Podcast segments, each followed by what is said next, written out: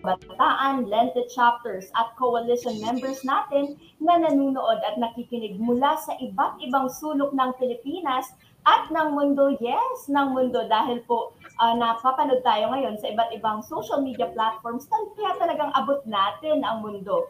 And as an organization that truly believes that the youth should be engaged in discussions and national interests, join us tonight. We invite you to join us tonight para sa usapan natin ngayon as we talk about the importance of youth participation in local governance. Kaya po, welcome to the 30th episode of ang show na walang title pero hashtag sa atin ang eleksyon. Ako po muli si Antoinette Eduardo, ang Networking and Advocacy Officer ng LENTE. Ako naman po si Carlo Abadines, currently the project coordinator at Tara Takbo, a project encouraging more people to be candidates for the upcoming 2022 barangay and SK elections, because we believe that citizens can be more than just voters. So Tonette and I will be your hosts for tonight. And kaya sabi, thank God it's Friday, no? Alam ko po, marami siguro tayo pinagdaanan ng buong linggo, maybe jam-packed and back-to-back activities. Baka ito naman, no? This episode for today will be your time to maybe just pause. Baka naghahanap kayo ng konting slowdown, no? At the end of your week. So for those who are listening to us, maybe this is your slowdown, no? So take some time to breathe in and of course to breathe out as you listen in, no, to our conversation in our episode tonight. Yan, tama ka dyan, Carlo. Kaya sasamahan po namin kayong mag-breathe in at breathe out. Hey, naku, Carlo, kanina nakamute yung microphone ko. So allow me again to say good evening to everyone watching and listening this evening. Magandang gabi po sa inyong lahat. At ngayon nga, sabi natin kanina, napapanood tayo, Carlo, sa iba't ibang panig ng bansa at sa iba't ibang panig ng mundo. Kaya good evening po. Kung umaga dyan sa inyo, good morning. At sabi nga kanina ni Carlo, napakabilis ng takbo ng araw, napakabilis lumipas ng araw. June na agad, grabe. Parang last week lang ang campaign rallies at eleksyon at ngayon nga, nasa kalahati na tayo ng taon. Pero gaya ng popular quote sa TV, Carlo, sana nga talaga papunta na tayo sa exciting part. What do you think, Carlo? Hindi ako sure sa exciting part na yan, no? Pero sure ako, at least ako, masayang-masaya ako at marami tayong matututunan, no? Tonight in tonight's episode. And palagi nga namin, habang nakita ko nga yung list ng guests natin, no? Marami talaga bigatin. Kaya exciting. It will be a great learning experience for me and hopefully to everyone listening in, no? Of course, alam ko, familiar ka naman, Tonette, no, sa SK Reform Law of 2015 kung saan mas binigyan ng pansin at pagkakataon na mas palawigin ang kapasidad ng at kapangyarihan ng mga SK councils, no? Ang pagtingin sa batas na ito, mas marami nang maaring makinabang sa projects ng sanggunian kabataan. So it's really a way, no, to improve and strengthen, no, youth participation in governance. Yes, and it's good also to empower the youth na mas pang maging engaged. And I'm sure, Carlo, you're also aware that President Duterte recently signed into law Republic Act 11768. This aims to revitalize youth participation in local governance. Due to the passage of this law, Sangguniang Kabataan councils and youth leaders all over the Philippines are expected and encouraged to participate more, level up their capabilities and renew their participation in public service. At hindi lang yan, to also pick up their interest to serve the community. So for tonight's show, we will be discussing the important provisions of these SK laws as we expect higher participation from the youth in the elections to come. Kaya exciting talaga ang episode natin ngayon. And of course, sasamahan tayo ng mga bigating guests.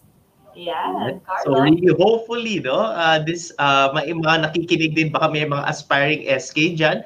Hopefully you get inspired, no, to consider, no, and really look into how you can participate more actively in governance. But for today, of course, this will be for those who just want to take it easy. You can listen in.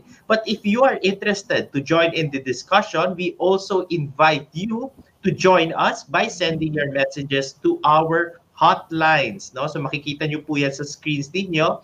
And while you're sending in your questions, your messages, use the hashtag sa atin ang eleksyon. So our LENTE hotlines are for Globe, it's 0917-106-6265, and for Smart, it is 0920-266-0944. So please, please, please join our discussion tonight.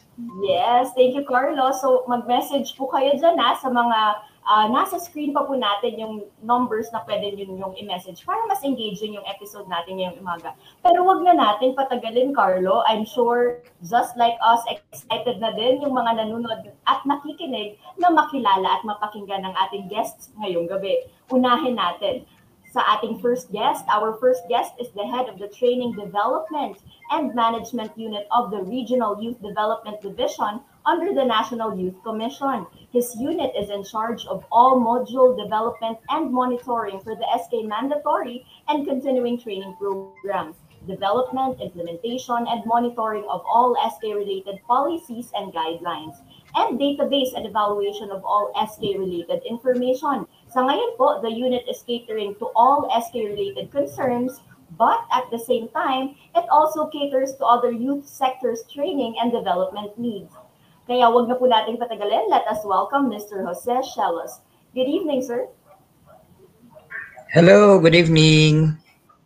Good evening, right, so and Carlos, sino naman ang second guest natin dyan? Yes, and I'd like to invite our second guest to the platform. He's a good friend of mine, and basically he is the co-founded the organization Hirayang Kabataan, a nonprofit organization where he is now the executive director. He also served as the head of the National Secretariat of LENTE, and as a policy consultant, he has developed many different policies such as the Election Redesign Project, campaign finance, social media regulation, the crafting of the vulnerable sectors office in COMELEC, and the BARMM electoral growth. So grabe, wide experience in policy reform. Let us all welcome Attorney Carlo Africa. Magandang gabi sa ating lahat. Wide in experience, wide literally as a person. Thank you for having me today. Magandang gabi, Attorney Af. Ayan. So, huwag na natin patagalin. I-introduce na natin para samahan tayo ngayon ang ating third guest ngayong gabi. Ang susunod po nating guest, kagaya rin ng ating mga kasaman ngayon, hindi lang gifted leader, brainy pa. Sana all, Carlo, no? Aside from being unanimously selected, right? To be UP student regent, the sole student representative to the Board of Regents, the highest policymaking body across all UP campuses, he was also the first summa cum laude of UP Visayas in Iloilo, where he earned his BS Applied Mathematics degree and was awarded as the most outstanding graduate of his batch. Currently, he is the national president and first nominee of Kabataan Party List. Magandang gabi sa ating third guest ngayon, Mr. Raoul Manuel. Magandang gabi po. Yan. Hello, magandang gabi sa ating host, sa mga kapwa ko, guest din, sa lahat ng mga nanonood, tsaka nakikinig. Excited kami na makapagkwentuhan kasama kayo. Yan, thank you. And of course, last but not the least is basically we will be inviting Congresswoman Sarah Jane Elago, who is the outgoing and the first female representative of the Youth Party List Kabataan, or the Filipino for Young People, in the House of Representatives of the Philippines. Sarah served as the youngest lady legislator of Congress during her first term at 26 years old. As the principal author of the Comprehensive Free Public Higher Education Bill in 2017, she worked alongside Rise for Education in pushing for the passage of a landmark law benefiting around 2 million college students each year since 2018. She is the youngest of the Board of Trustees of the Philippine Legislators Committee on Population and Development, a member of the ASEAN Parliamentarians for Human Rights, and an ambassador for various non-profit organizations. She is the first ever Filipino to be awarded the One Young World Politician of the Year in 2020. Let's all welcome Congresswoman Sarah Elago. Hi everyone! Magandang gabi po sa inyo lahat. Salamat, Carlo. Yan. Pag-usapan natin din. Magandang gabi po sa inyong lahat. At talaga naman mga bigatin yung kasama natin ngayon, Carlo.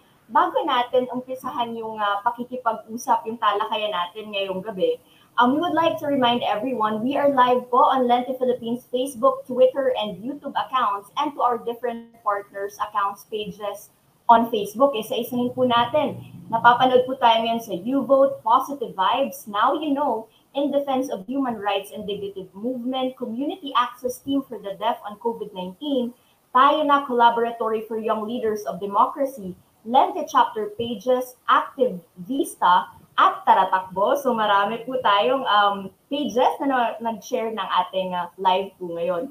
Do not forget to like and share our episode for tonight and use the hashtag Satin Ang Eleksyon. Also, if you have any questions, comments, or shout-outs to our special guests or our episode topic, feel free to leave them in the comment section and we will get to them later. Right, Carlo? Yes. So I think we can go straight. No? So hopefully, everyone, please, we invite you to join the discussion and we'll go straight no? sa exciting part na po ng ating programa where we actually talk about youth governance and participation. Youth participation in governance. I guess to really just start off everything, maybe we'd like to ask no, our representative, at least from the NYC, no, this is featured to you. I guess for now, how many functional SK councils are there? Do we have all over the Philippines presently? No?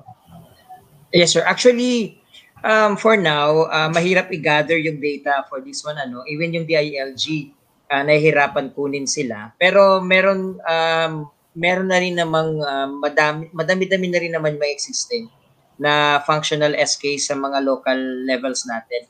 Lalong-lalo na nung some of them have already attended mga trainings related to the COA para po makapag-disburse na sila ng mga funds nila. Pero may mga challenges din lang. May mga barangay pa rin na kulang yung mga SK officials. Tapos meron ding few barangays na walang SK pa din until now because walang tumakbo during the time na may election before. Pero yung data that was provided to us before by the DILG kasi sila nagmo-monitor, kasi sila yung may presence until sa local level. Yeah. Ayun. Mm-hmm. So ngayon naman po, kasi kanina Carlo, right, we have mentioned that there's this newly passed law, itong RA 11768, and para lang siguro ma-compare natin para sa mga nanunood sa atin ngayon, siguro yung tanong ko para kay Congressman Sarah, prior to the passage of RA 11768, what was the structure of Sangguniang Kabataan in accordance with the SK Reform Act of 2015? Sarah? Maraming salamat, Antoinette, at sa mga kasama natin na nanonood at ikikinig ngayong gabi.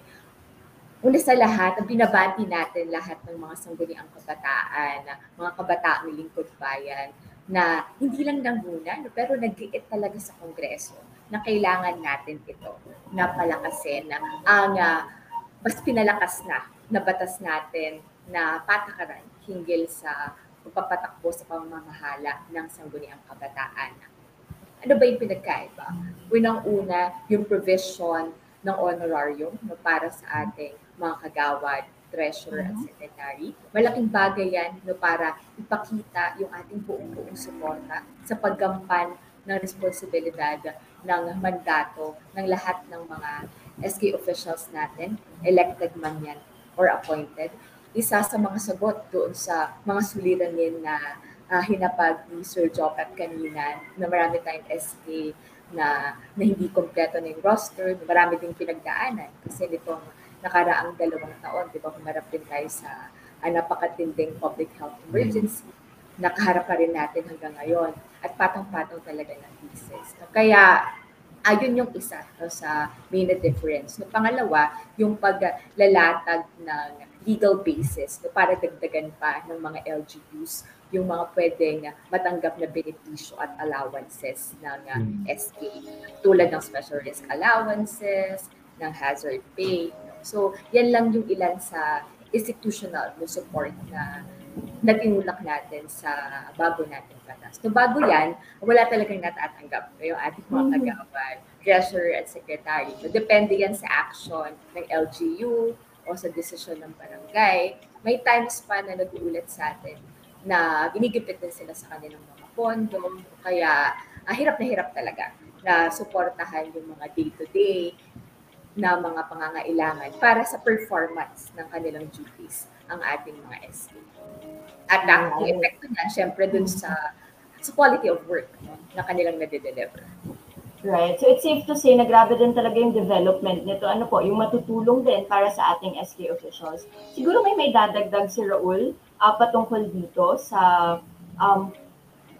kumusta dati itong structure yung ng Sangguniang Kabataan in accordance with SK Reform Act of 2015 noong wala pa itong RA 11768, Raul. Yes. Hello ulit, Antoinette, Carlo, fellow guests. Dagdag dun sa nabanggit ni Kong Sara sa ating Sangguniang Kabataan din. Kasi yung sa ngayon, mas yung structure ng mga SKs natin hanggang, halimbawa, level ng federation sa kanilang city, sa kanilang municipality, sa kanilang province. Ngayon, magkakaroon na ulit ng parang nationwide na representation yung ating mga sangguniang kabataan. Kasi for one, ay halimbawa yung mga SKs natin per island group, Luzon, Visayas, Mindanao, mag-elect sila ng isang representative nila dun sa advisory council ng National Youth Commission. Tapos, libat pa dyan, ay lahat sila mag-elect din ng isa for all SKs nationwide, isang representative na uupo din bilang commissioner ng NYC. So, yung ganong mga dinagdag na doon sa ating batas, makakatulong ito para may paraan din para makonsolidate talaga kung kumusta yung mga SKs, ano din yung kanilang mga pangangailangan, ano yung situation nila para mabilis itong maiparating tapos ma-actionan sa ating mga nationwide bodies. Tapos, makakatulong din ito para may gano'n na tayong efficient din na daluyan. No? So, hindi lang hanggang local level pero sa pambansa. Ang galing kasi habang nakikinig ako yung pag-unang banggit ni Kong Sara na parang una binigyan natin ng halaga talaga yung trabaho ng mga kabataan. Dating co-chairpersons lang binigyan talaga natin ng halaga. Sabihin natin na yung ginagawa niyong trabaho or ginagawa niyong pagserbisyo sa bayan, importante yan, and it's worth actually getting at least an allowance for minimally for the work they're doing, and pagkakwento nga din ni Raul as we were talking about, at least the representation, it really goes upwards to ensure na from the grassroots pwede talaga mag-elect ng mga leaders to ensure the representation goes upwards. And medyo exciting as I'm listening, to the whole thing. Oh nga, tama. These are good, structures right now. And medyo parang mas excited na ako sa new batch, especially ng SKs, who will be able to experience, the full exciting part siguro ng Sangguniang Kabataan, di ba? Maybe I guess I'd like to ask also, and I think this is a question for everyone, but we can start with Attorney Africa. I guess what were the notable challenges? For sure, it wasn't perfect, when the SK Reform Law was enacted, back in 2015, we had our SK elections. What were some of the clear struggles when it came to implementing the law? Yun, and maybe we can also highlight, baka ito din yung reason bakit may mga binago or dinagdag din sa mga reforms. But Attorney Africa, maybe you can start the discussion. Siguro we can identify three things. Yung pinakauna, and I think ito yung pinaka-important, but pinaka-important pero least talk about, is the fact na yung SK elections natin ay palaging namumove. Before 2018, the SK elections was moved 3 times. 3 beses siya ginalaw. Ngayon, twice na siya na move from 2020 naging 2022, and potentially we talks again about moving it again. So ano yung impact nito when it comes to people running? Number one, yung impact is that yung people planning to actually run, namumove yung timeline nila. Lalo na for SK, very specific yung age for, yung qualification requirement natin, it's 18 to 24 years old. Mamove ka, kung 24 years old ka, tatakbo ka sana for SK, biglang na-move. hindi ka na makatakbo ulit. So just the fact of 3 times na move yung elections before nagkaroon ng election talaga, ang dami na siguro na disenfranchised na gusto tumakbo in the first place. So that, I think that's yung one of the biggest issues. Number 2 is that I think naging problema yung kasi medyo I guess innovative yung law natin in such a way na we are really preparing young people to become candidates, to become politicians na, and part of that is being government officials who are able to handle budgets. And I think naging issue, hindi ready yung ating government agencies tulad ng DBM, tulad ng COA, in issuing guidelines to how our SK officials can actually handle a budget. Yung understanding ko nga was midway, no? Like 2 years na after, a year after they were elected, wala pa rin guidelines on how to actually, how can I get my budget? Ano ba yung kailangan namin gawin? So because of that, a lot of issues, because of a lot of these issues, hindi nakagalaw yung SK natin. And yung problema dito ay one, binabash sila, marami nagbabash. Nga alam natin is, going into it, a lot of the people, isip na agad nila sa SK ay tagagawa yan ng liga. So there were people na were hopeful na gusto ko gumawa ng pagbabago. Pero nung na doon na sila, na-stop sila. And because na-stop sila, nawala na sila ng momentum. And we have to remember, no, these are young people. These are people literally, magsisimula pa lang sila in potentially first job nila to.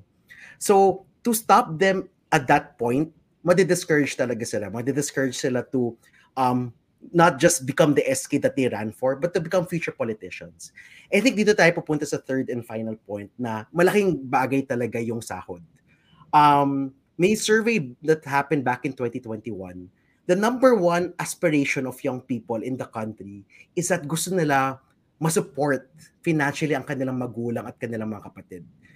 72% of young people identify that as a very important aspiration. And number 1, top of mind siya, 36% of young people identify that, na top of mind aspiration nila yan.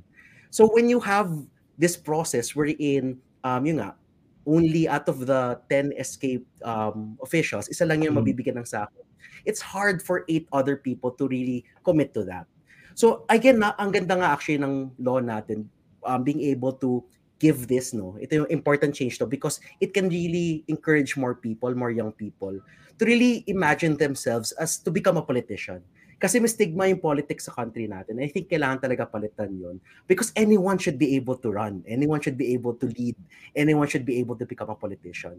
And I think magandang start to. But part of it is important ma-implement na maayos. Important na ready yung support system natin. Kasi if hindi ready yung support system natin, kawawa yung mga batang gustong gumawa ng pagbabago sa ating bayan.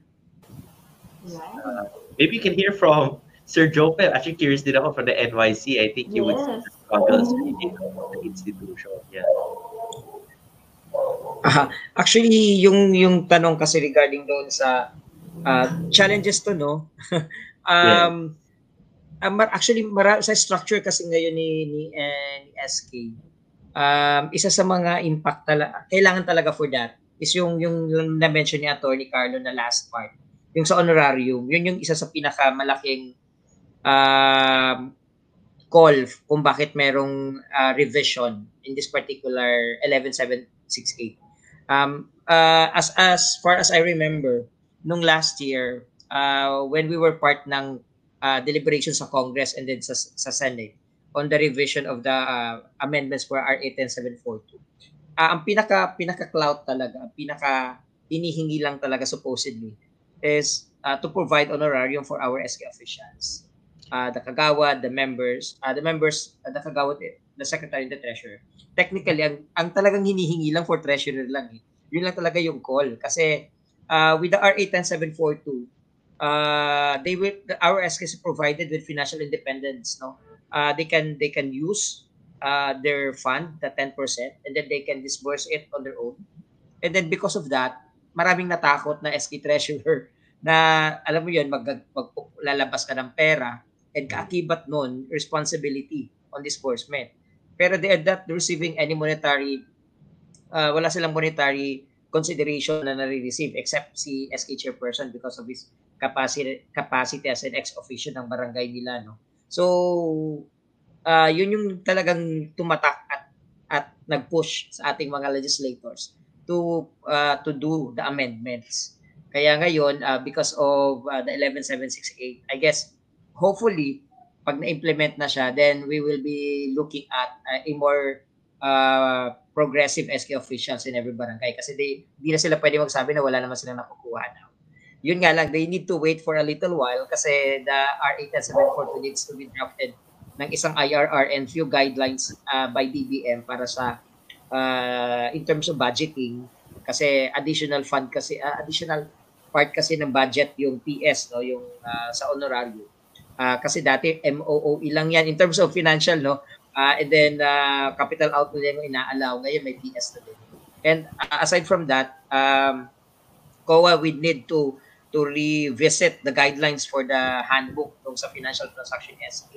Kasi hindi siya nakasite doon yung how SK will report financially yung about sa honorarium naman. Once ang ating mga SK will be receiving that. After that. So, maraming pagdadaanan pa po itong RA 11768. Alam yan ni Kong Sara kasi pag ginagawa kasi yung batas, isang bagsakang magawa lang siya. But definitely yung mga national government agencies involved in the implementation of that. Nasa kanila yung burden on how to impose and make sure that the RA, together with the guidelines to be issued, ay maging clear in the implementation so that the local government will be cleared naman on how they will on what they need to do so that na implement fully yung RA 11768. Thank you for that, no, Sir Joe Pep. Maybe Kong Sara, yeah, you'd want to add additional points and then we'll have Raoul with it. Yeah. Yes, at tungkol dun sa nabanggit ni Attorney Carlo doon sa DILG na guidelines sa paggamit ng pondo ng mga SK. Isa talaga yan sa pinakamalaki na naka-apekto doon sa operations ng sangguniang kabataan natin sa buong bansa.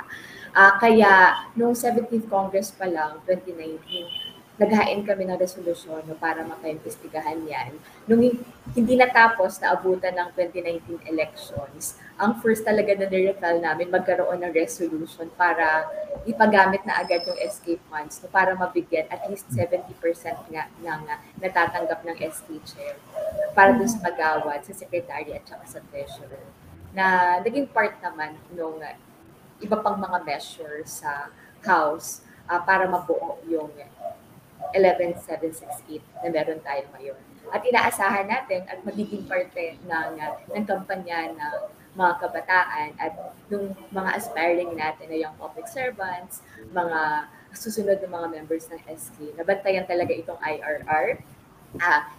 Hindi lang sa matapos agad, no, pero maging totoo dun sa hangarin ng ating batas na suportahan yung paggampan ng mahalagang gawain ng ating mga sangguniang kabataan.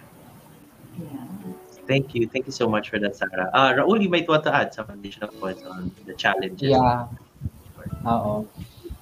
Kaya din para sa maraming mga SQ officials sa bansa ay wini-welcome talaga itong bagong batas. And in fact ay nakasama talaga natin dun sa paglalobby, tapos yung series din ng mga consultations na hinold natin, no, online, tapos pag nakakausap din natin personally talaga yung mga SK officials para ma-ensure na mag-move forward talaga yung batas na ito hanggang sa eventually ay nagkaroon naman ng consolidated version, bicameral, hanggang sa mapirmahan ni President Duterte.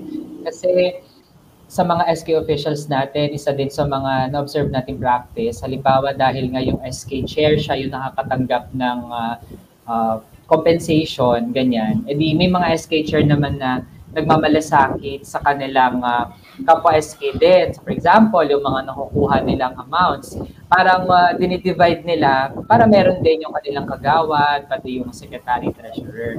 Well, may mga SKs naman na somehow fortunate kasi by virtue ng kanilang local na funding, halimbawa, pwedeng yung barangay mismo magdagdag ng funds for them or ULGU para sa barangay sa scope nila, yun yung magdagdag ng pondo para may honorarium na yung kanilang SK. So with that, edi, may iilan ng mga nagpa-practice na ng ganon. Pero syempre, dahil nga gusto natin para lahat ng SK sa bansa ay kumbaga, makatamasa na rin ng ganun. Kaya hopefully talaga ay magkaroon ng maayos na IRR at ma-implement ng maayos itong bagong batas.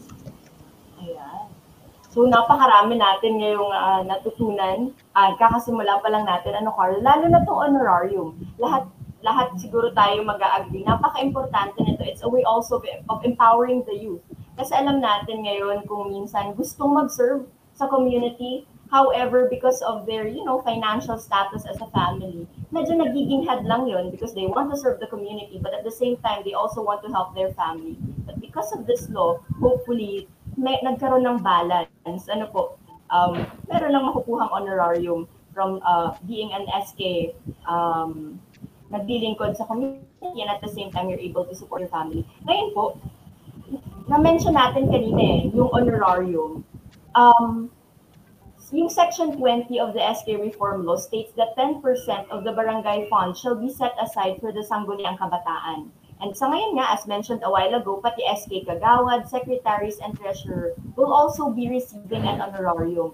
So for the sake of transparency po, kasi for sure, yung iba dito, di ba, yung mga, sabi, kaya-kayang i-handle yan ng mga kabataan, yung fund na ibibigay sa kanila, kaya-kaya nila to.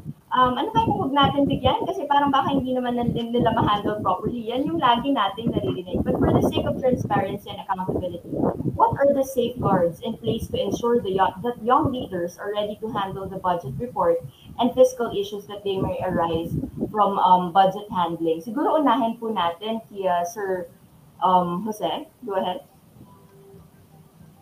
Yan. Actually, isa po sa engagement na ginagawa ni National Youth Commission related to this particular question. So, yung sa financial concerns, no? We have a partnership with the Commission on Election. Actually, COA, the Commission on Election, is being tasked to develop a guidelines on how our SKs can use and disburse the 10% fund that they have. And the COA guidelines was issued in 2019, if I'm not mistaken. And the handbook is already available online. And then COA right now is doing a training for our SKs para maging aware sila on how they will handle the money that they have, that yung 10%. Kasi kaakibat po kasi ng paghahawak ng pondo ng 10% is yung ma-ensure na may accountability sila on the 10% fund that they are using. Pangalawa, kailangan din i-practice nila yung tinatawag natin na transparency. No? Isa yun sa mga pinapractice ng government in ensuring na nalalaman ng constituents kung saan nagagamit or napupunta yung mga funds. The same thing with the SK fund, the 10%. Part po ng training ni COA is to provide them the tools that they need to use. Actually, if you have a chance to have a grasp of the COA handbook, ang daming template na pre-provide doon for our SKs to use para ma-report nila properly yung kung paano ginagamit nila yung kanilang 10%.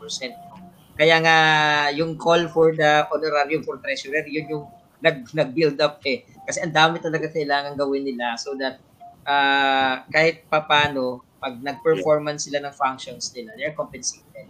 So, isa yun sa mga safeguard na ginagawa ng national government, providing our SKs a guidelines so that they will be guided on how they will use. Kasi sila lang kasi ang gagamit na, sila lang. Particularly yung SK chair natin at SK treasurer, ang authorized signatories and everything, no? Cheque, mga disbursements, mga ganon. So, yun yung isa na ginawaan na natin this time. And hopefully, with the help of COA, no, maituloy-tuloy po yung mga training until the regional level at local levels. And per update ni COA, available na po yung mga training sa mga regions. And our SKs can request for training sa COA. Thank you, Jopep.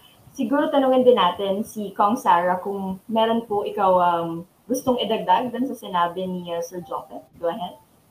Yes, sa SK Reform Law palang malinaw na doon yung pagtitiyak na may mekanismo para sa transparency and accountability ng Sangguniang Kabataan officials natin. Nakalagay sa SK Reform Law na dapat gagamitin lamang, di ba, yung pondo no, para doon sa layunin kung para saan siya pinlano, nakabatay doon sa kanilang mga investment plans at sa mga binubuo nila ng mga barangay youth development plans sa kanya-kanyang mga lokalidad.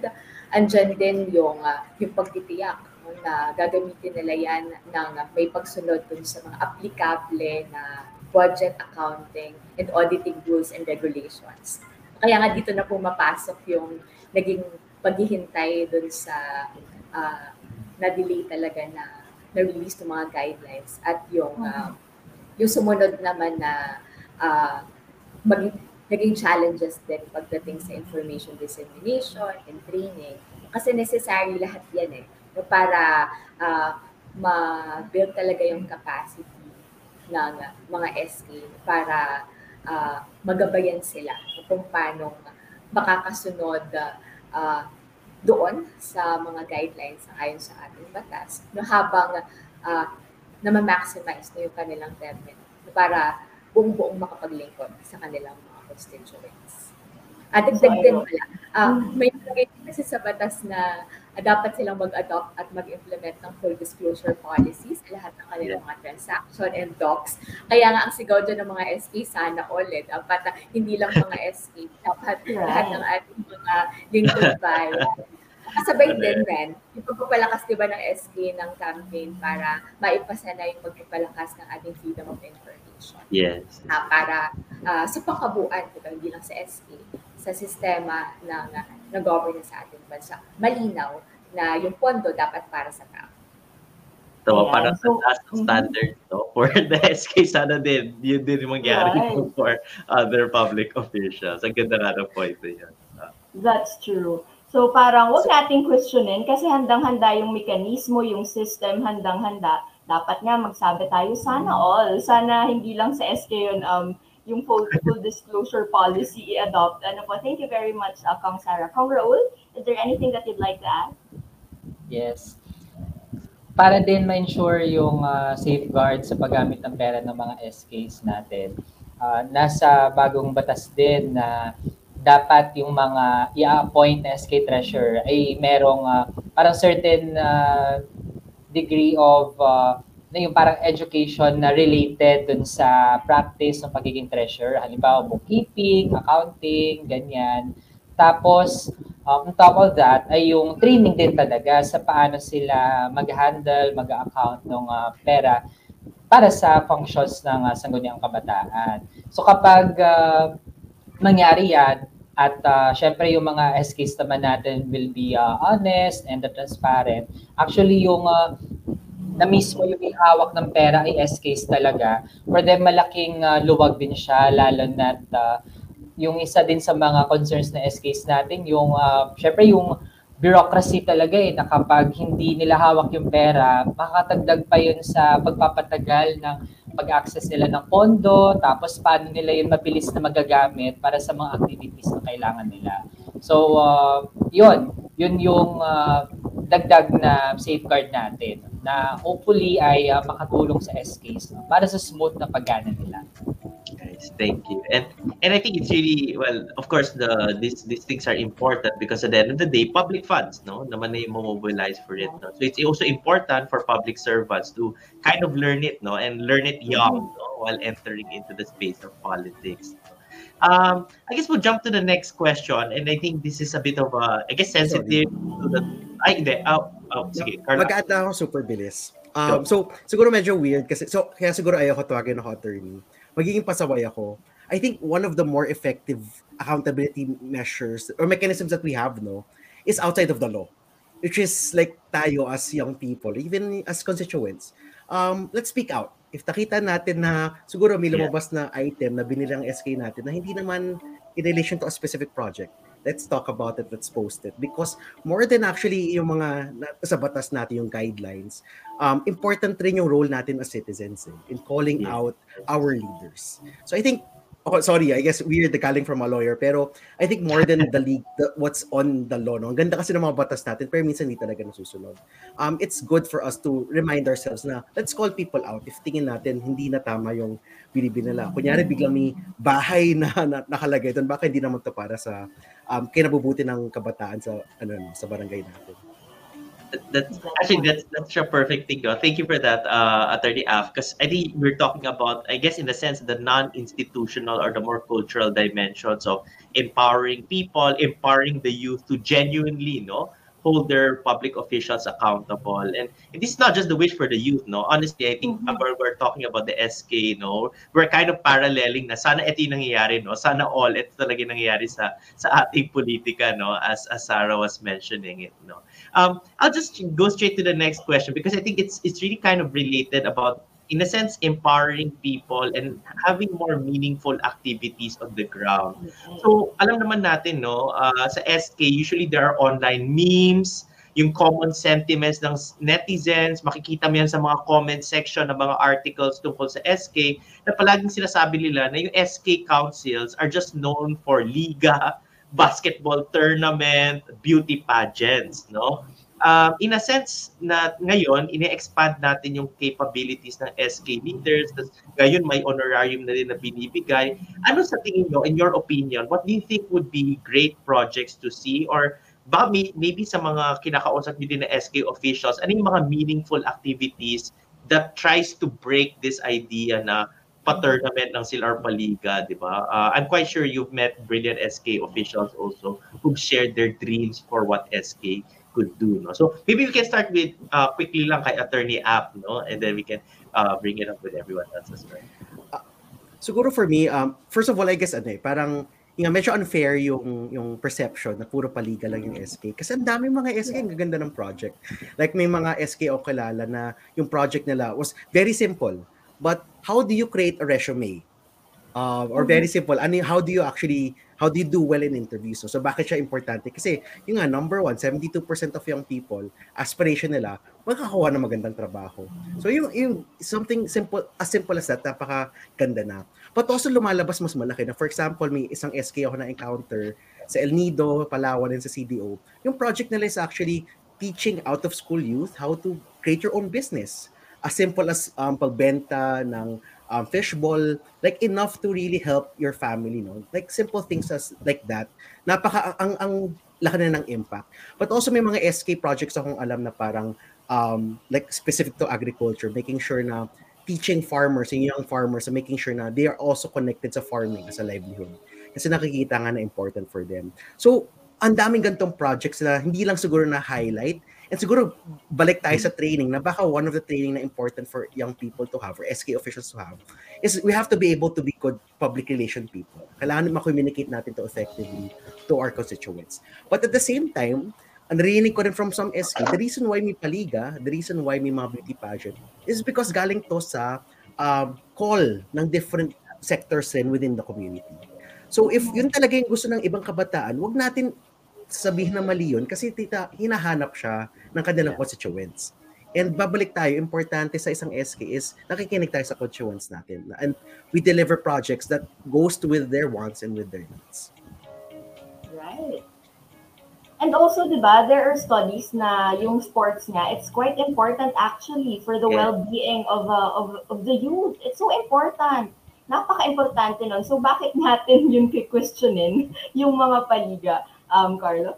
Yeah, maybe it's really like, in a sense, to just destroy the notion yun lang, diba? Kasi at the end of the day, tingnan naman talaga natin, there are more, and kinoconsider to the mga SK officials. So, I guess, I also love to hear the thoughts, Sarah, Raul, and Sir Jopep, kung ano pa yung mga nakikita niyong projects and great potentials considering the reforms we're seeing in SK.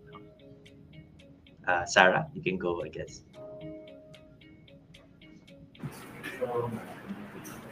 Sa akin, katulad nung nabanggit din ni Attorney Carlo, tsaka ni Carlo, ni Bossing Carlo, na dapat mahalaga yung lapat sa pangangailangan ng komunidad. Kaya tayo din may katipunan ng mga kabataan, tapos lagi yung may reminder sa atin, dapat may konsultasyon, pag-uusap, pakikinig, pagkakwa. Dahil napakahalaga nung mismong paggampay sa trabaho ng lapat sa pangangailangan. At syempre kasama na dyan yung lapat din sa interest ng mga kabataan para maimbitahan mo din sila na sa dami ng mga kinakaharap na challenges sa edukasyon, sa trabaho, nadadagdagan pa yung kumbaga plus points na para mahikayat sila na hindi lang magpunta, pero mag-participate mismo. O kaya sila mismo yung mamuno dun sa iba't ibang mga plano, proyekto na mga kabataan. So, number one yan. Dapat lapat sa needs at dun sa interest. No? Ang pangalawa, kung kami man ay magre-recommenda ng mga particular na mga activities, mahalaga din na encourage sila na magkaroon ng activities na kasama din yung ibang sectors doon sa kabilang barangay. Yung ating mga senior citizens, o kaya mga people with special needs, o kaya iba pang mga community-based organizations para malaman din kung paano nga hindi lang kabataan yung nadidinig natin, pero pati yung ibang mga nangangailangan na members ng ating community. At nakita natin yan lalo na sa panahon ng pandemya, diba? Kung paano yung tulungan, yung solidarity sa community. Ang laking bagay niyan para matulungan yung isa't isa. Nandiyan din, isa sa mga campaigns namin ngayon sa kabataan, yung movement laban sa disinformation, malinformation.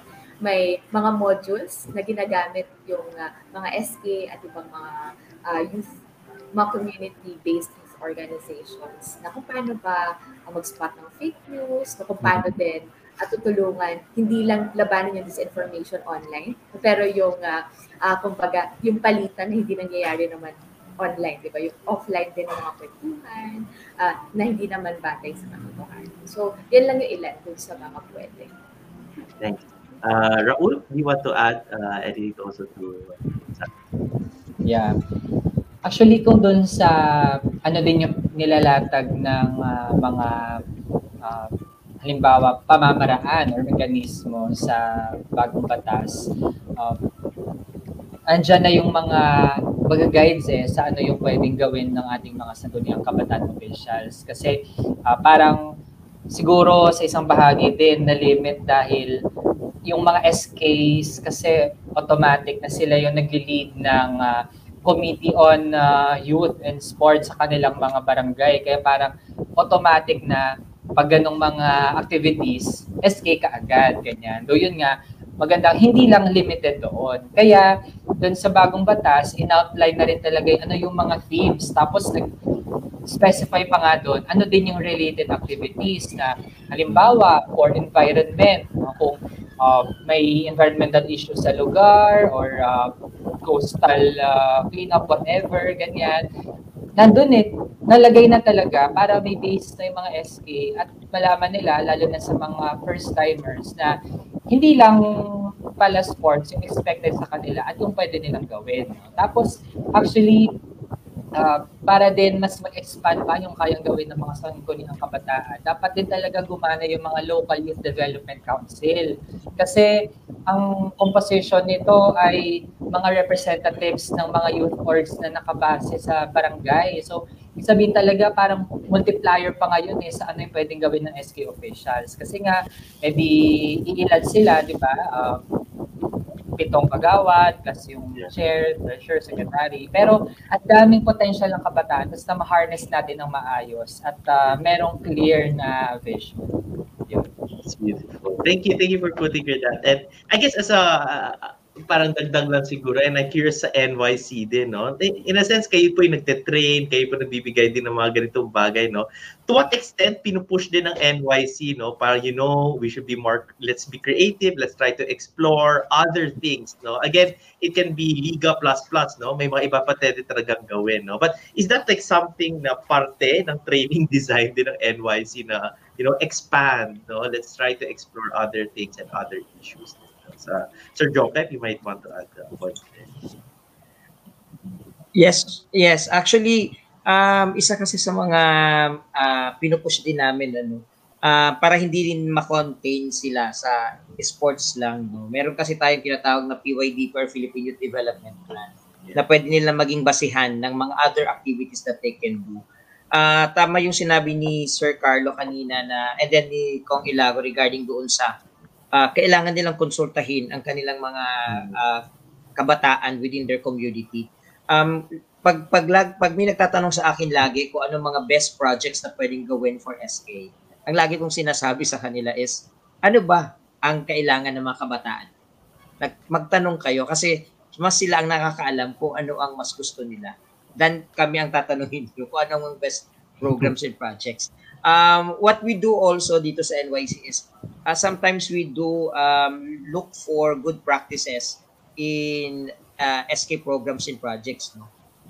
Simula last year, we did some webinars wherein we encourage SK officials within the barangay level to showcase their programs and projects related to the Centers of Youth Participation, the PYDP. And we do also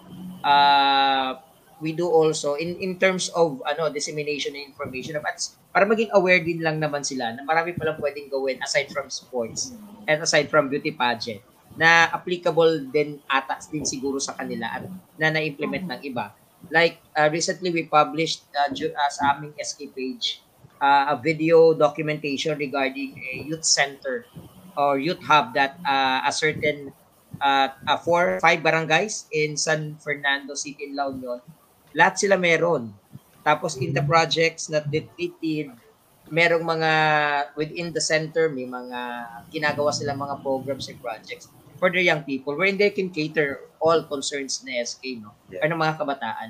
So technically, ang kailangan lang talaga nilang gawin is to ask, consult their KK, consult their kabataan within their barangay. And then if their SK or youth in their community told them na ito ang dapat namin, gusto namin gawin, then dun sila mag-focus. Kasi at the end of the day, yung mga kabataan doon ang kailangan nilang i-cater and not na kabataan outside their barangay at in the other community. So huwag silang manggaya ng proyekto ng iba, lalo na kung hindi naman yung need ng barangay nila. Otherwise, they can just use that as benchmark. Parang pwede nilang gayahin in case kailangan din nilang. Ayan. So if I may relate that, Carlo, kasi if I may just share, meron tayong program, di ba? Pero recently, natapos na yung program natin, Dapat Pwede, wherein ang laging guests doon, yung mga persons with disabilities, sabi nila, nothing about us without us. I think that can be also applicable para sa youth natin, nothing about the youth without consulting the youth. So they must be consulted. Ano ba yung mga proyektong gusto nila? And then those projects that they, syempre meron din dyan balancing factor. Ano ba to? Syempre meron dyan pag-uusap na mangyayari. But again, nothing about the youth without the youth. So ngayon po, mag-proceed naman tayo dito sa ating katanungan. I'm not sure if you'll agree with this, pero di ba, we still have this existing stereotype na ang kabataan, sabi nila, hindi pa masyadong mature to handle responsibilities. We still have that, right? Existing stereotype. We're still in the process of breaking that stereotype, and hopefully, sa ngayon, mas lalo pa nating mapalakas ito. So siguro yung katanungan ko, simulan natin naman kay Kong Raoul. Regarding this, yung na-mention na natin kanina, what are the projects and initiatives na naiisip po ninyo ng Kabataan Party List to ensure that we are producing morally upright leaders? Ano yung naiisip natin ng mga projects, initiatives, para mag-break na talaga natin tong stereotype na ito, hindi to totoo, hindi yan totoo. Corrupt lang, automatically. Yes. Ito pa, it is a breeding ground for future corrupt officials, sabi daw nila. Of course, we know that that's quite an unfair misconception, that's unfair judgment. Pero what are the projects and initiatives po na naiisip ninyo para mapatunayan natin that this is not true and we are having in the future more morally upright youth leaders? Simulan po siguro natin kay Kong Raoul. Yes. Actually, mula sa creative ideas, creative juices na ating mga SK officials, ang dami talaga eh. Kapag i-enumerate natin, ang daming time na iti-take talaga. Kasi sa pakipag-usap natin sa SKs, balon talaga sila nung maraming mga magagandang ideya. Halimbawa, nung pandemic, no, kasi while maraming mga kabataan yung nahirapang mag-aral, ganyan, supposedly naman merong parang nationwide program ito, halimbawa, provide student aid or ensure na may gadgets to students. Pero yung mga SKs natin kasi talaga somehow pag may naisip tayong ideya, gusto natin magawa agad eh, para hindi na ma-delay. So, yung mga SK officials natin, sila na using their own SK funds, sila nag-start sila ng halimbawa, mga financial assistance programs, or sila mismo nag-start ng mga drives for resources para sa kanilang mga kapakabataan sa lugar nila.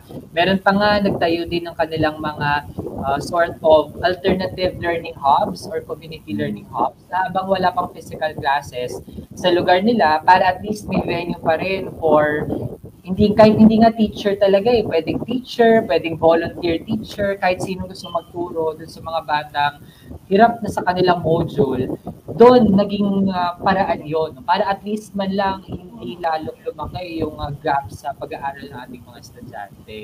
Tapos in terms yon, as aspect yon ng education, meron din naman sa usapin ng human rights, no? Halimbawa sa mga lugar, nagkakonduct din ng mga paralegal trainings or mga empowerment sessions para alam na mga tao sa lugar, di ba, na ma-defend din yung kanilang sarili, no? Kasi not because, halimbawa, hindi sila nakatapos sa pag-aaral, eh parang mamaliitin na lang sila, no? So yung mga kabataan natin tumutungo sa mga komunidad, tapos tumutulong mag-empower ng kanilang mga kapwa Pilipino. So with that, na kakawala yung kabataan eh. Na-appreciate din ng mga communities kasi wow, grabe, parang kabataan pa yung nagtutulong sa amin. Kasi with that, yung proseso din eh, parang they learn from the youth, pero in the process din actually, mas natututo pa nga yung mga kabataan. Kasi sa pagpunta nila sa mga lugar na yon, they get to know more din. Ano pa yung mga kalagayan ng mga tao sa kanilang area. Thank you very much, Raoul, for sharing with us yung mga existing na, ano, na projects and programs na ginagawa ng ating mga SK, yung kabataan, na talagang that the society is benefiting from. Ngayon, Sarah, Kong Sarah, yung tanong ko po sa'yo, ano yung mga mas naiisip nating projects and initiatives ng Kabataan Party List, for example, para ma-ensure natin that we are able to produce morally upright and yung magagaling na youth leaders, Kong Sarah? Yung sa tanong na yan, naisip ko agad yung meme sa Four Sisters in a Wedding na bakit parang kasalanan ko? Diba, bakit kasalanan ng kabataan? Hindi ba dapat, kasi kung, sa case ng SK, no, kung kabataan pa lang nakikita na nila na ang tindi ng impunity o kawalan ng katarungan o kawalan ng accountability, kung makikita o nasasisihan nila na nakakatakas sa responsibilidad yung mga may kaso ng korupsyon o may ginawang labag sa batas o may abuso, talagang hindi magandang ehemplo sa mga kabataan. Kaya more than dun sa legislative measures na matagal nang sinusulong ng Kabataan Party List, Freedom of Information Bill, pagkakaroon ng implementing law on the anti-political dynasty provision ng ating saligang batas. Andiyan din yung greater fiscal accountability and mechanisms measures, isang kumpulyan para matiyak na kada piso na pupunta sa tao at para sa servisyo. Bukod dyan, pinakamahalaga sa atin yung pagsuporta sa mga school and community-based youth and student organizations. Yung karapatan nila na mag-organisa, yung karapatan nila na magsalita, yung karapatan nila na i-hold accountable, iulat yung mga nakikita nila na opisyal, kahit pa kapwa-kabataan, no, na merong paglabag sa kanyang mandato bilang isang pampublikong official. Kailangan natin protektahan yun. The right of the people to adequately and meaningfully participate in governance and to hold their public officials accountable. Thank you very much, Kong Sarah. Carlo? Yeah, that's nice, though, because we're really seeing that supporting youth organizations, no, is really one way of making sure that we encourage more young leaders who are upright, who are moderate, who have the ideas and the vision also what they want to see happen for the youth sector to actually run for office. Maybe I don't know, Attorney Af, you might want to add as an NGO that does training also for SKs and whatnot. Right. Siguro for me, gusto ko sabihin sa mga tao na sinasabi na, you know, yung pagiging SK, it's a breeding ground for corruption. Siguro yung masabi sa kanila, tara, takbo tayo. Kasi I think, you know, yung number one issue for SK is walang tumatakbo. Noong 2018, we have 34,000 vacant positions. And mga 11,566 barangays, kulang yung tumakbo for SKs. And I think around 105 barangays, wala, zero, as in walang tumakbo at all for SK. So, konti ang tumatapo for SK. So, I think yung project namin is we want to encourage more people to run. Takbo tayo para sa SK. Kasi, nga, if tingin nyo, breeding ground yung SK for corruption, let's try to change it. Like, let's be the change that we want to see, no? Like, maging SK tayo na hindi magiging corrupt, no? So, that's one thing. And, part of that is, at least a project namin, it's called Tara Takbo. So, kaya ako sa, ay, tama ba? Yeah, Tara Takbo. Kaya, yun ang sabi ko kanina. But siguro, one thing that we want to do is we want, tama yung sinabi ni Kong Sarah kanina, important yung support system. And that's what we want to do. We want to develop a support system. And we believe that more young people will run if they run together, if sama-samang tumakbo. Kasi based nga on data, like 72% of young people ayaw tumakbo. They will not run for elections. But we have more people more inclined to actually join an NGO or to actually join a political movement or to join a political party. So sabi namin, let's form a group, let's form a coalition, let's understand what do we believe in? Ano yung mga issues ng kabataan na gusto natin i-push? Tapos sabay-sabay tayo tumakbo. And mas kaya to, mas kayang mag-develop ng magandang project, mas kaya mag-develop ng magandang resolutions, and mas kaya manalo if tumakbo tayo sama-sama. So that's, yun yung goal ng Tara Takbo, making sure that we have more young people running, but running together. And part of that is we want to show people na may proof of concept tayo. Na we want to show na if you run an alternative campaign, na hindi base sa normal politics na meron tayo, kaya natin manalo and kaya natin mag-create ng change. And kami siguro part of siguro the dream or the vision for this project is gusto natin gumawa ng documentary. So if gusto niyo sumikat, excited kayo sumikat, sali kayo sa project namin, sign up kayo. Tapos baka malagay tayo sa documentary, try natin mag-petition kay Netflix na papasama tayo sa documentary nila, sa roster nila. No? So yun yung siguro isang important project that we have. But if there's still people na talagang ayaw, hindi inclined to run for SK, sinabi kayo ni Kong Raul, yung local youth development councils. Konti yung local youth development councils na meron all over the Philippines. Because konti yung registered youth organizations na meron sa atin. So we encourage more people, if yun nga, wala talaga, nadun ka lang kayo sa 72% na ayaw talaga tumakbo. Build your own youth organization. Even as simple as yung community pantries that started last year, sobrang ganda nun. Like something that simple. Register in your local cities. And then through that process, you can be part of the local youth development council and part na kayo sa youth development system natin, no? And that part, you can also ensure yung SK system natin, hindi siya maging breeding ground ng corruption. So, basically, yung goal talaga ni Hirayang Kabataan is to get more people to participate and participate effectively, participate by listening to people, and to participate by actually trying to push for, things forward, no? Based on our consultations. So, yun lang siguro for us. Pero, wala lang. Sorry, natawa lang ako. Thanks. We should break the cycle, no? By having new people, more progressive young people, honest young people, to change the way our politics is being done. And I guess we're really entering the last part of our, and medyo last, na siguro to, for each one. Maybe we'll just do a quick one round. Relating to the most important skill or attitude that a youth leader should have and the aspirations that the young people should possess, fill in this sentence.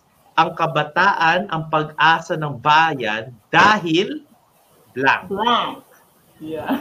Ang kabataan, ang pag-asa ng bayan dahil ano yung sagot ninyo? So maybe we can start with Sir Jopet. Ay, nakamute ko kayo, sir. Yes, sir. Actually, napaisip nga ako eh. Ang kabataan, ang pag-asa ng bayan dahil sila ang kinabukasan ng ating bansa. Naniniwala kasi kami na siyempre we are working with young people. Lahat naman kasi nagsisimula sa edad na, alam mo, nagsisimula yung pagkamulat sa kung anong meron sa community in youth age. So, doon din dapat nagsisimula yung kung namulat ka ng maayos, dapat marunong kang ibalik sa community kung ano ang gusto mong gawin. Katulad ng sinabi ni attorney kanina na maraming hindi ayaw tumakbo ng SK because some of them, iba na kasi yung appreciation ng SK because of the previous SKs eh. Yung mga unang mga nakaraang mga grupo ng mga SKs na iba yung naging mensahe sa kanila.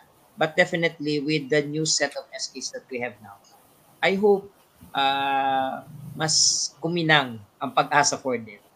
And we can more develop more young leaders na susunod sa yapak ng ating mga outgoing political people. Kasi some of them, I believe, sa mga batch ngayon ng SK, marami ang tumakbo sa election nung national at local election. At ang iba sa kanila nanalo.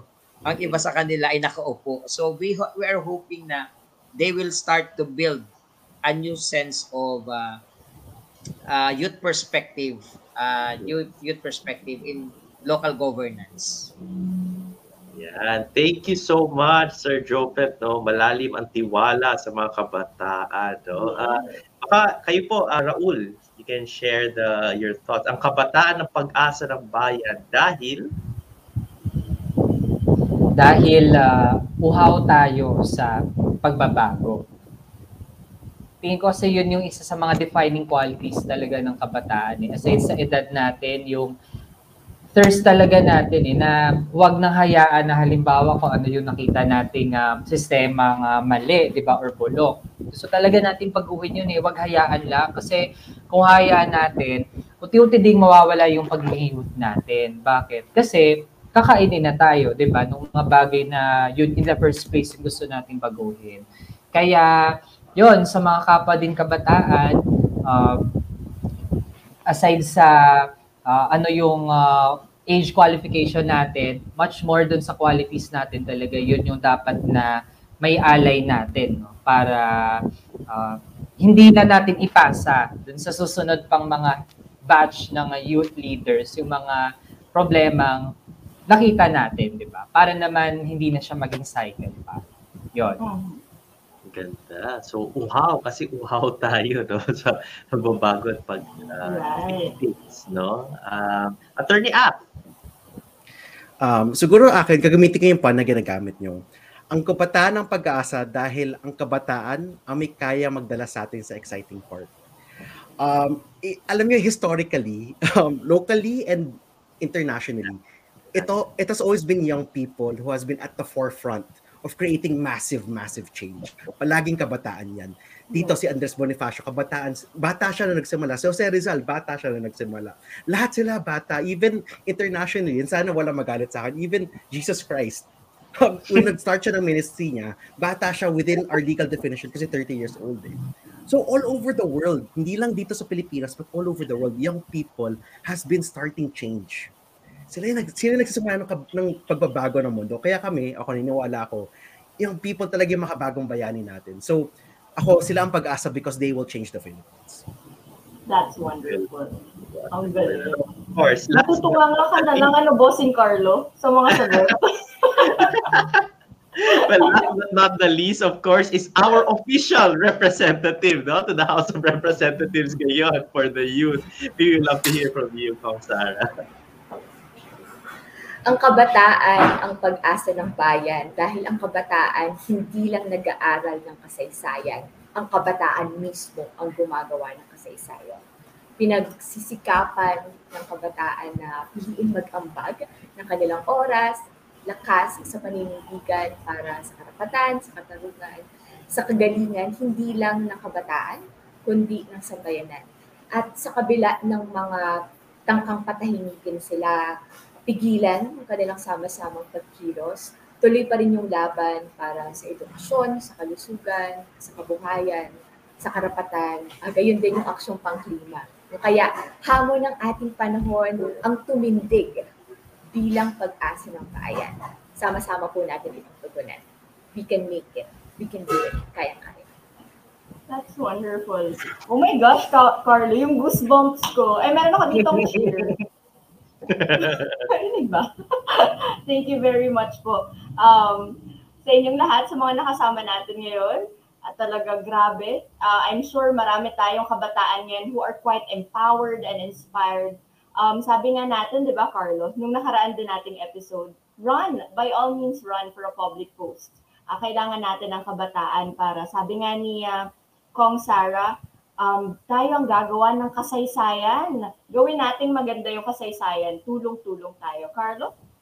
Yes, and again, thank you. Palakpakan po natin lahat ng guests natin. Wonderful sharings. I'm sure many of us were listening online din po, no? Marami din po na-inspired dyan. Again, the SK elections is happening, and I think the invitation of all our guests is let's engage. These are the spaces created for us, so let's engage. Again, thank you so much for the wonderful sharings from our speakers, no? So, well, maybe we just have some reminder, Tonette, about our latest call and statement, no? Especially for this coming December. Right, Carlo, dahil na-mention mo nga, di ba, yung ating SK elections and LENTE says no to BSK e-postponement. Sabi nito, hashtag no to BSK e-postponement, hashtag push na yarn. Uso-uso itong push na yarn. Speaking of December 2022 elections, Bossing Carlo, Nax na ki Bossing, we released a statement earlier that we are saying no to BSK e-2022 postponement. And the following organizations supported our call. Thank you very much po to Ed Tuntayan to Organization, Sagisag Aranao, Association of Diverse Races of Youth Corps Organization, Iranon Youth Initiative, Inc., United Youth Action Group, Muslim Christian Youth Alliance for Progress, BYLA or Bugasan Sur Youth Leaders Association, Ateneo Human Rights Center, Hirayang Kabataan, Simbahang Lingkod ng Bayan, Ideals Lawyering for Development, Halalang Marangal, of course, Lente Philippines, Ubanco Coalition, Tampil Coalition, Lahok Coalition, Local Coalition, MNL Coalition, Iloilo Coalition, at Kaugmaon Coalition. Meron ding mga pumirma na mga individual persons na nagpumirma sa ating petition sa charge.org. Ayan, Carlo. Talaga naman. So you can also visit the LENTE page for sure if you want to sign in, no? As organizations, we continue to ask for the support, no? To ensure that we also, no? Make sure that our barangay and SK elections will push through this December, no? Kaya nga sabi nga ng guest natin, this is the opportunity for young people to get represented and for our voices to be heard within the government spaces. So ulit, maraming salamat po sa ating mga guests. Maraming salamat sa mga nakinig po sa atin sa Facebook at sa YouTube Live, no? So sana naman sa mga napakinggan natin ngayong gabi, mas gusto nyo pa maglingkod, no? To serve in our communities. And maybe one really clear way to serve there is to run for a public or an elected official, no? So watch out for more ang show na walang title episodes every Friday from 7 to 8 p.m. Ang show na walang title is also on Spotify. Wow, international. Wow. Spotify pa, no? So if you want to revisit our episodes, just visit us on Spotify. Our previous episodes are basically there. And again, last reminder, last week na rin po ang Random Manual Audit or the RMA. Bukod sa LENTE, kasama rin ang Philippine Statistics Authority, Philippine Institute of Certified Accountants or PICPA, National Citizens Movement for Free Elections or NAMFREL, Philippine Society of Public Health Physicians, PSPHP, at Isaca Manila Chapter. We post updates of the audit, so tune in on our page or sa COMELEC official accounts. Ayan, thank you very much, Carlo. Again, it's been an honor po. It's always a pleasure to be hosting ang show na walang title, especially with Bossing Carlo. So thank you very much. And also, we would like to thank our FSL interpreters, Sir Jamwell Jobson and Ma'am Remy Mondia. Maraming salamat po muli. At sa muli po, nire-remind, gusto po namin kayong i-remind, please like our Facebook page, LENTE Philippines, Twitter, Instagram, and TikTok accounts, lente_ph, at ang amin din pong website, lente.org.ph. Do not forget to like our page. Ayan, ulit-ulit na. Ang kulit ko na. Siguro gutom na tayo. Alam mo kung yung peg, ito ulit-ulit. Diba? Pili ko. Sabi ng audience, awkward na to, Net. So, eto na po. Pwede na tayong kumain after this.